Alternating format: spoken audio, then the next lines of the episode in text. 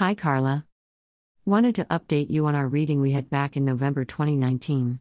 1. You said I was holding myself back in my career path. I quit my job and now with a new company still doing what I love just with better pay, better hours, more responsibility, and with a doctor that started this entire journey. He personally requested to take my company along me to his new practice. They said no, so he went to another company, told them what he wanted and who he wanted, and he wouldn't accept anyone but me. So they made it happen and stole me away. 2. You said in March my nephew would be busting out of prison and a woman would be helping him. Well, it's now March and he is being released early, and my sister is bringing him home. Now we wait to see about the anger you spoke of, hopefully, that doesn't present itself. 3. The horrible wreck you kept speaking of didn't happen, thank goodness. You were watching out right after we had your session. Yes, thank the universe we will. Dash love, Carla. Thank you.